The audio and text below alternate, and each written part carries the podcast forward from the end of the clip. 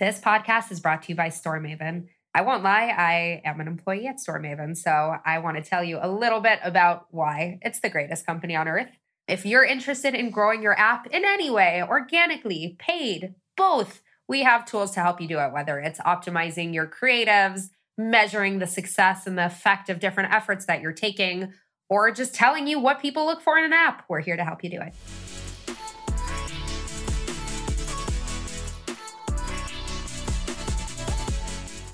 I mean, I made a lot of mistakes, but that's the part of life. And I'm proud of making those mistakes. And they um, actually helped me to kind of improve of what I do.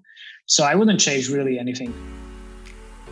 Welcome to Mobile Growth and Pancakes, a podcast by StoreMaven. We break down how and why mobile apps grow. In each episode, we invite a mobile growth expert onto the show to break down a specific mobile growth strategy, how it worked, why it worked, and what they would do differently. I'm your host, Esther Schatz. Okay, so welcome to uh, Mobile Growth and Pancakes. Mate, it's great to have you. Thank you very much for having me. Do you want to introduce yourself quickly? A little bit sure. about you? Of course. Uh, so I've been in the gaming industry for seven years uh, so far. Uh, I started my career here uh, in Slovakia at Pixel Federation. Um, I was there for five years, uh, doing a lot of stuff on the UA side. And then after five years, I joined Superscale um, and then, well, when I was at the Pixel Federation, I started like working on uh, UA consultancy uh, stuff. Um, that uh, you know, just because I just wanted to uh, get uh, as many experiences as possible from different game genres and uh, working with different companies brings uh, bring different challenges, which is great for gaining experiences. So um, yeah, um, fully working like that currently, and also like um, very recently um, started working closely with Traplight uh, on their game. Okay, cool. So let's uh, let's talk about KPIs for a second before we talk about strategy. Um, when you're looking at the world of mobile, what KPIs are you optimizing for generally? Ah, come on! Everybody's optimizing for revenues.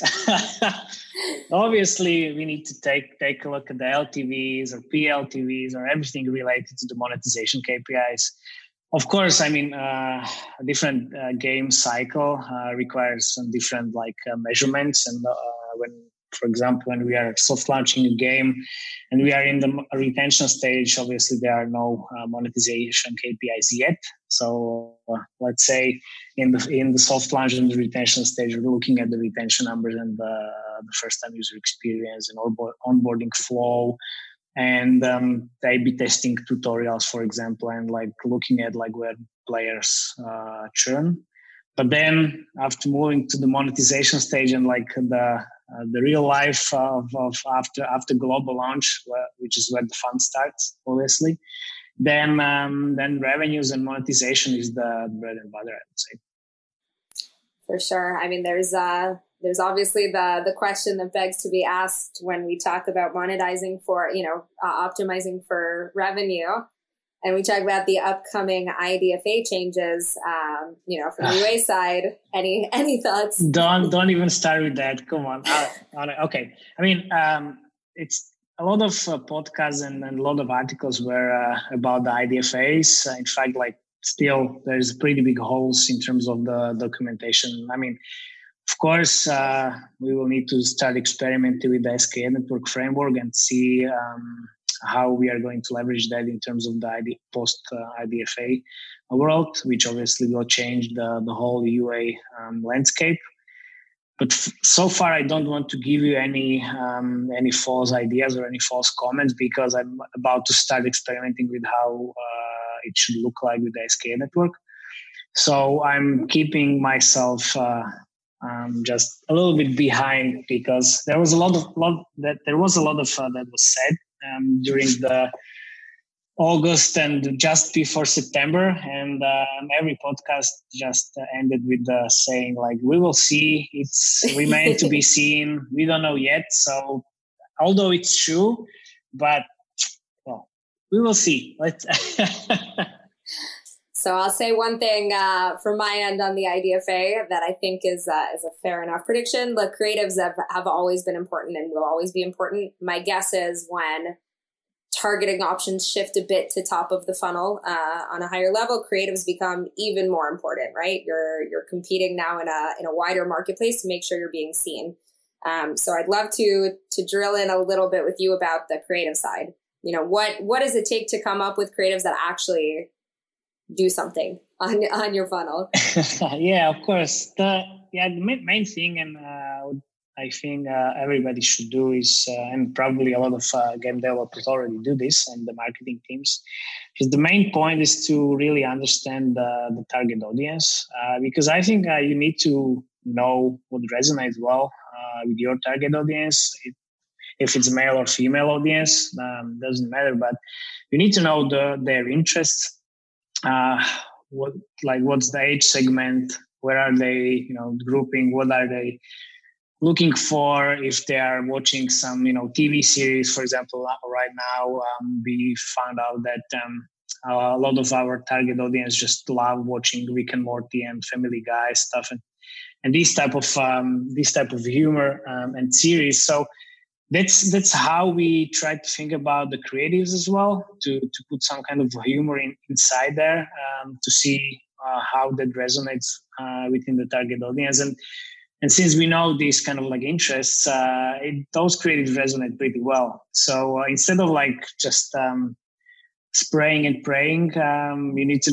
know like what uh, what is the interest of, the, of your target audience. And then it makes your life uh, much easier I like that uh, that idea of using instead of maybe looking at it from the visual side, speaking that language. If you respond to that sort of humor, do you have an example uh, that you remember off the top of your head of some some text in there? Uh, on the top of my head, we used um, for example, we know that uh, we used like leveraged the, the hype of the of the Witcher series that that was launched on Netflix, and we saw some uh, some nice overlap between the target audience of uh, of our game and then of the of the Netflix of the Witcher there.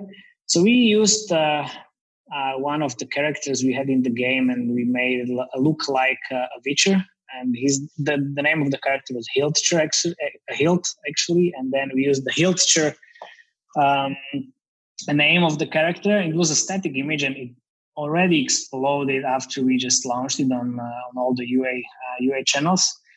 It was like pretty nice uh, evidence that uh, it's actually working work, working well. But then um, we also looked at the um, at, uh, at the humor and used this kind of like funny situation uh, when we were running the, for example, Tanks a Lot games before. Um, so we used this um, humor situation, funny situation, and used the tanks from the game in the real life situation and connected that with the, the funny moments. It was resonating very well. How do you connect it? Um, you know, when you're looking at the at the top of the line UA, you're trying these kind of innovative, new, creative strategies. Do you find that there's a disconnect when users get into the app store page say where maybe it doesn't match that creative go through the onboarding flow? How do you kind of make sure that you're pulling the user all the way down through the yeah funnel? so we, we tried um, obviously a couple of uh, fake ads uh, type of creatives as well because it was a, a, a, a big hit let's say and i know I, I guess it's, it's working well for, for a couple of um, companies so we tried that but then we you know we saw a lot of um, high click-through rates and a lot of uh, good performing um, creatives on the for, for example on facebook. But then we saw like a very low conversion rates in, in the app store page. So it definitely needs to be connected to what people see in the in the, in the creative and then what they see in the in the store. So the expectations needs to be created also on, on the creative level, and then they need to be met on the app store, and then obviously on the on the onboarding funnel. So they when they got into the game, they are not surprised that much. it's it's like very different game. And yeah, it's uh well, we won't mention uh, you know, the company best known for for such a strategy right now, but uh I guess you know what what happens. One of the the first points, which is is completely true, is you have to know your different audiences and your different segments, and I have to imagine that creatives will vary. You know, whether it's women or men or, or interest subgroups, that the creatives will be matched to those groups. How do you tackle that after the creative side? Meaning, if you have two really different styles that are working well, you only have one app store page, and then you have the one onboarding flow, right? Um, sure. Uh, there are um, couple of tricks you can you can use for these type of purposes. I mean, you can always uh, try to create a fake store page and then try to mimic the the creative there, or meet somewhere in the middle. So you have um, uh, some uh, components from one style of the creatives and then some components of the of the different type of the creative and then meet in meet in the middle which can um, and works pretty well for both audiences it just way of testing and uh, and since Google experiments are um, in, in, the Google console, which is also like free tool, then it makes your life easier. It just um, it's a lot of testing, but it's the that's the UA life. So I was going to I was just going to get into the UA life. I mean, operating kind of at scale you don't just focus on one creative and run it for three months and then focus on the next creative, right? How do you kind of? Uh... well, that, that was uh, those were the times a couple of years ago when I, I remember when I was at Pixel Federation, we ran this uh, creative for like two years almost, and it was wow. like literally the best perform best performing creatives ever. And it was a um, screenshot from the game. We just uh, animated a little bit. It was performing amazing, really but then like now yeah two years. Wow. I, I think like there if you, if you check uh, Diggy's adventure now it's still like there are still like variations of these creative um, still there and run, running um, the ua but now uh, what i found out is um, actually like using uh, a, a, weekly cycle of uh, refreshing the creatives is um, performing really well. Um, like depends on the level of spend but sometimes you just need to uh, keep those campaigns fresh even on a weekly basis. Um, sometimes when you hit uh, this like almost the hero creative then you can run one month two months three months but that's a rare thing. So in that yeah, case definitely not two years anymore. Yeah not not anymore. In that case uh, well in, in, in the case of like weekly um, refreshing the creatives then we have some process of uh, like trying to find the ideas and how we can uh, implement those quickly in the in the creatives and uh, the creative testing maybe you could talk through that process a little bit more. So you have you know coming up i guess there's the the research phase you mentioned of finding the audiences and learning them coming up with the creatives. What does the process look like that'll get you you know functional creatives for the next month of work? Yeah well uh, we usually start also with the research of the of the audience but also with the research of the competitors which is the obvious thing to do just to have a sense of what the competitors are doing and what's working for them as well. But then combining it with the, in terms of uh, what works for them with our target audience with our type of like uh, humor and funny situation how we can incorporate that in the in the creatives. But that's that is happening uh, in in brainstorming session which is obviously very tough now during the corona situation but there is a google drawing i think tool which we use where everybody is uh, present and they can um, create their um, comments and, and, tasks and whatever um, just uh, during the brainstorming session and then after we brainstorm some ideas, we just go through the classic process of back and forth with the, either game team or if you are an agency with a, with a client, and then um, basically create the the creative and just start testing it.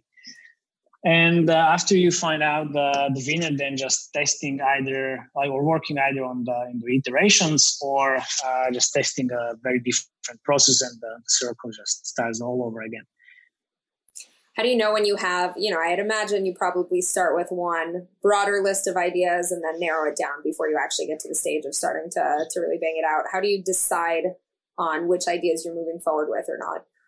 Well there is not like very specific uh, kpi for making those decisions. I mean we obviously look at the at the, either per, like past performance or if like on the like something like craziness level of the creative concept because we we saw for some games that uh, like the level of craziness um, works pretty well. And if it's like more crazy the better.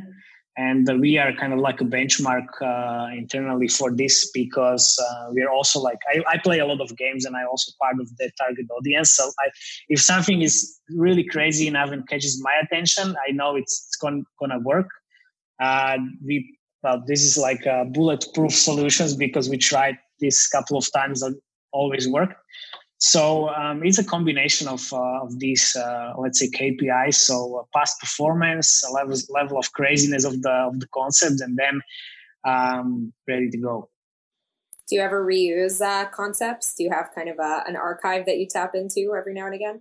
Yeah, we uh, try to use um, any old evergreen creatives from time to time because uh, I find out that it usually works. I need some after you just run it for a couple well if it's evergreen or hero creative and which is which was running for a couple of months then uh, i need some time to rest let's say. And then after i don't know half a year or something well i don't have a specific uh, number of months but after some time just uh, reuse it uh, all over again. And it tends to work.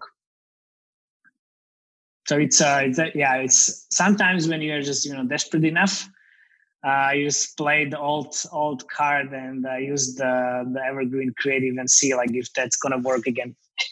Do you have uh, you know other than uh, pulling the ever the evergreen out of the back pocket? Is there anything that uh, that you really thought should have been amazing and tanked miserably? Oh, of course. I mean, this happened. This happened a lot of time before and like any anything like 3d cgi effects really cool expensive um, um, creative production that was re- but it was really good looking.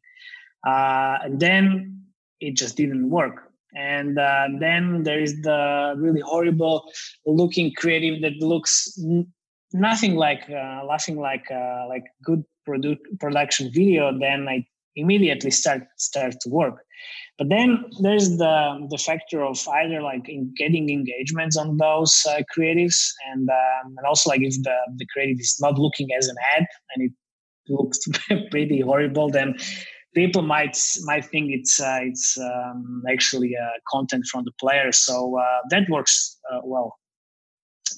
But like, uh, you, you have to fail. You have to fail a lot of times to to see what's uh, what's working and what's not working, and it's it's part of the process. We always say the um, like the the biggest heartbreak for every designer who worked on a beautiful project when you find ugly converts better, and it just happens a lot. it's I know, the saddest part. Yeah. What do you think has changed the most in the last couple years? You know, if you look at the day to day or maybe the trends that you've been seeing across the industry. Well, um, in terms of like the combination of the creatives and uh, the current landscape, I think uh, introduction of all these um, event optimized campaigns in the last years and the value optimized campaigns uh, changed also like the uh, how I look on, at the the creatives and the performance of, of those creatives because a lot of uh, a lot of people test the creatives on uh, for like mobile app install optimized campaigns because it's like uh, cheaper and you will see uh, results quickly but then uh, it might be a little bit misleading because um, when you're looking at um, up event optimized campaigns, purchase optimized campaigns, or value optimized campaigns, different type of creatives uh, tends to work because it's di- different type of the audience. So that is something that um, changed a lot uh, the UA landscape in the last years, and um, and it's still like changing. And now, like you mentioned, the IDFAs, that's gonna be a a different story. When, yeah, well, I'm definitely looking forward to that. So uh, it's it's going to be really adventurous, but it's it's going to change everything and also the creative testing. So now also like Facebook introduced uh, AAA campaigns, which is the, the UAC equivalent for Facebook. And then there is also like um, a very big big difference between the the creative change, uh, the creative um, testing, because now if you are looking at the regular campaigns and cre- testing creative there, it's they're not performing the same as the as if they are in the AAA campaign. So now, well, fun times to be uh, to be a video manager in uh, in the in the gaming world. Definitely, definitely not boring. Um, no, not not at all. you touched on uh, when we were talking about your KPIs. You touched on kind of the difference between soft launch and uh, and maintaining a game. I'm interested in from the UA side in terms of how you're approaching users, or in terms of you know kind of strategy before you start looking at, at your bottom goals. Is there anything that's very different between that initial introduction? um, to kind of maintaining something that's been around for a while? Well, it needs to be it needs to be different. Um, for example, like running the UA in soft launch and, uh, and for lo- all these stages like tech stage and, and retention stage and monetization stages is going to be different because your um, like geos are limited. You you can't just well you can't spend whatever you like, whatever you, it's on on your bank account just to get uh, enough data to, to kick in. But um, that's uh, it's going to be limited, and it's definitely um, different than when you're looking at the, the large scale UA on uh, the live game afterwards. Uh, in the monetization stage, there there is a possibility, and like it should be done, um, like an introduction of uh, multiple UA channels just to to test the waters before the going global which then you can leverage afterwards. Um, so it is definitely different. Uh, you need to just uh, keep in mind uh, what are you trying to achieve, uh, which um, I said like the different KPIs are uh, well the KPIs are different in the different stages of the soft launch, and obviously different um, also there are different after launch, because then after launch you need to take a look at the um, at the payback window and uh, say if you're um, aiming for 30 days 60 days 90 days whatever days uh, and then uh, adjust the strategy to that goal. Makes sense. And how do you tie organics into this whole picture? Um, do you guys look at organics as a factor of ua is it its own world? It's um it's a combination. I mean, um, I'm looking at the at the organics as a, as a separate factor. I'm trying to look at the like the paid um, ROAS all the time, and then um, some companies use um, some kind of um, coefficient, um, like using 20% uplift, or sometimes sometimes you use a blended approach where you count all the organics in inside. Depends on the level of spend, of course. Uh, I usually look um, at the paid only, and then everything on the organic side is just a really nice bonus. Bonus. Yeah. then you're never disappointed. Yeah, um, exactly.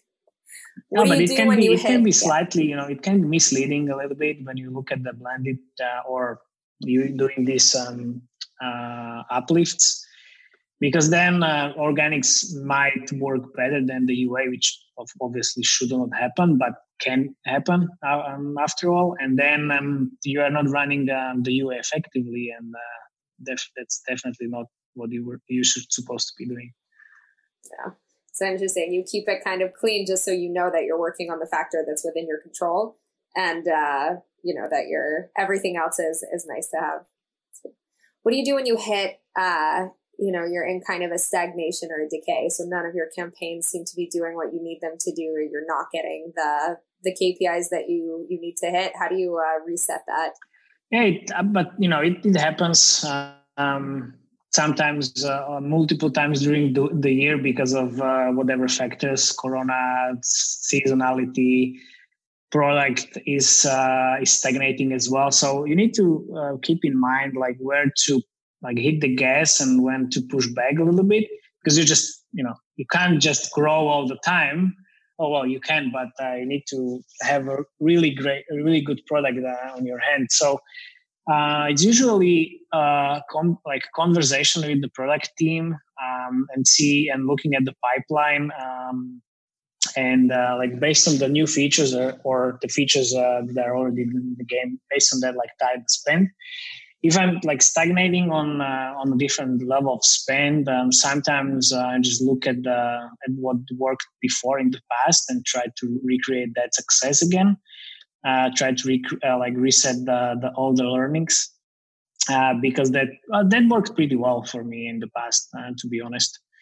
And um, and you just need to know like when to push back a little bit when you see like the there is um, some kind of like slow um, on like you're ROAS curves are not increasing that well enough uh, in the last couple of days, and you, there is a signal that okay, so why just we don't slow down a little bit, rethink the the whole creative uh, structure and uh, the creative process, then um, look at the audiences and uh, what kind of um, different type of audiences we are now targeting and getting into the game, and then you know restructure the campaign logic um, and take it from there. Let's talk about audiences for a second because it's also in the research stage. Knowing your audience is something that's so critical. How do you how do you define the audience? Is it based on your existing body of users? Is it based on research? Do you go broad and then just start narrowing and narrowing once you get the data in?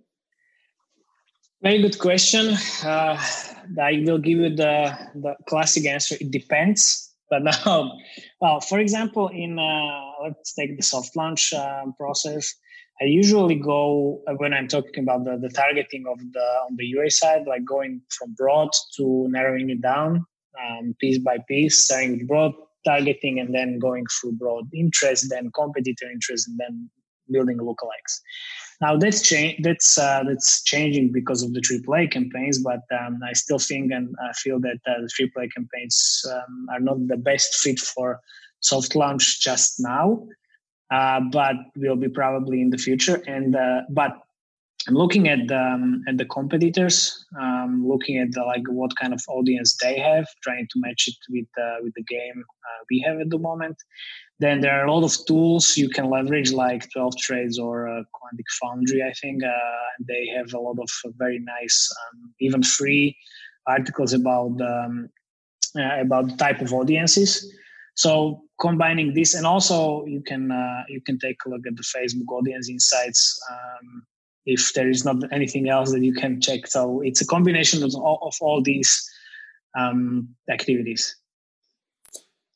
And how do you in a in a dream world? It doesn't have to be how it is today, but how should UA be working with other departments? You know, what's the right balance of focusing on on your zone versus tying all strategies in together and, and making sure you have a cohesive vision? Well, I think uh, the UA department should be in a very close contact with the with the product team. Um, doesn't necessarily need to be on a daily basis, but at least like um, on a weekly basis. Just everybody know uh, what's going on on both sides, because you know sometimes when you're running the some type of like product A/B tests, uh, the UA traffic can influence the results pretty pretty in, in, pretty significantly.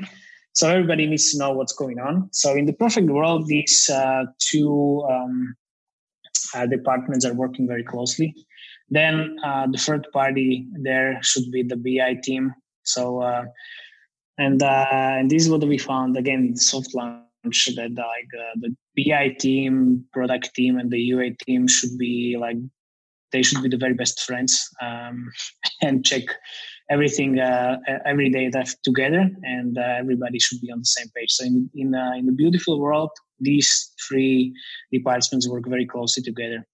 But also you know um, the UA team uh, should be should be able to also um, work very closely with the, all the execs because they need to understand why you are pulling back with uh, with the spend what are you doing on the on the UA side why you are targeting this, why you are um, implementing new channels and, and what whatnot. So yeah, that that's uh, but it's happening in, in, at least in a couple of uh, companies already. So the beautiful world is is here.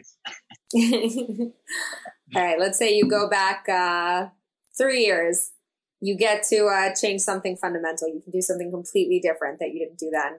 What would you change? Oh, I wouldn't change anything. I wouldn't change yeah. anything really. I mean, I made a lot of mistakes, but that's uh, that's the part of life, uh, and I'm proud of making those mistakes. And they um, actually helped me to kind of improve of uh, on what I do. So I wouldn't change really anything. Um, I think everything's happened for a reason. So uh, that's how I, I look at the at the, the UA life and the, the life in general. Very positive way to look. I think you're the first yeah. person who said absolutely nothing, believe it or not. um, okay, so now uh, quick fire round questions that we ask everyone. First one is if you have somebody who's just starting out looking to be in mobile growth and uh, and expanding their marketing, what's the one tip that you would give them? one tip to give um, sign up for mobile dev uh, memo or quantmar.com to get the, all the insights uh, you can get and just read all through because there are a lot of questions and then uh, there are a lot of answers also from the experts that um, know what they are talking about. well, you really ruined my next question, which was what's the best resource for uh, for learning about mobile growth? There you go. yeah, there you go. Two in one. All right, let's say uh, Corona's a, a, thing of the past. You get to take anybody in the industry that you want out to lunch. Uh, who are you taking? Uh, I would take uh, my um, my Facebook um, rep at the moment. He, he's uh, very helpful and uh, we're pretty eager to to meet him in person. He's a great guy. Oh, that's a very nice answer. You went for the. I like that you didn't go for the the high level of uh, you know. I'll take uh, whoever's making the decisions. Yeah. Good answer. Okay, most important question. What is your favorite flavor of pancake? Ooh, um, I really like uh, the peanut butter jelly pancakes. Okay, and if people want to uh, know more about you, hear a little bit more from you, where can they find you? Yeah, just add me on LinkedIn. Um, that's the main uh, main social network for me. Perfect. All right, Matej, thank you so much. Thank you very much. And that was Mobile Growth and Pancakes. To find out more about StoreMaven and how we can improve App Store performance, visit storemaven.com. And then make sure to search for Mobile Growth and Pancakes in Apple Podcasts, Spotify, and Google Podcasts, or anywhere else podcasts are found, and click subscribe so you don't miss any future episodes. On behalf of the team here at StoreMaven, thanks for listening.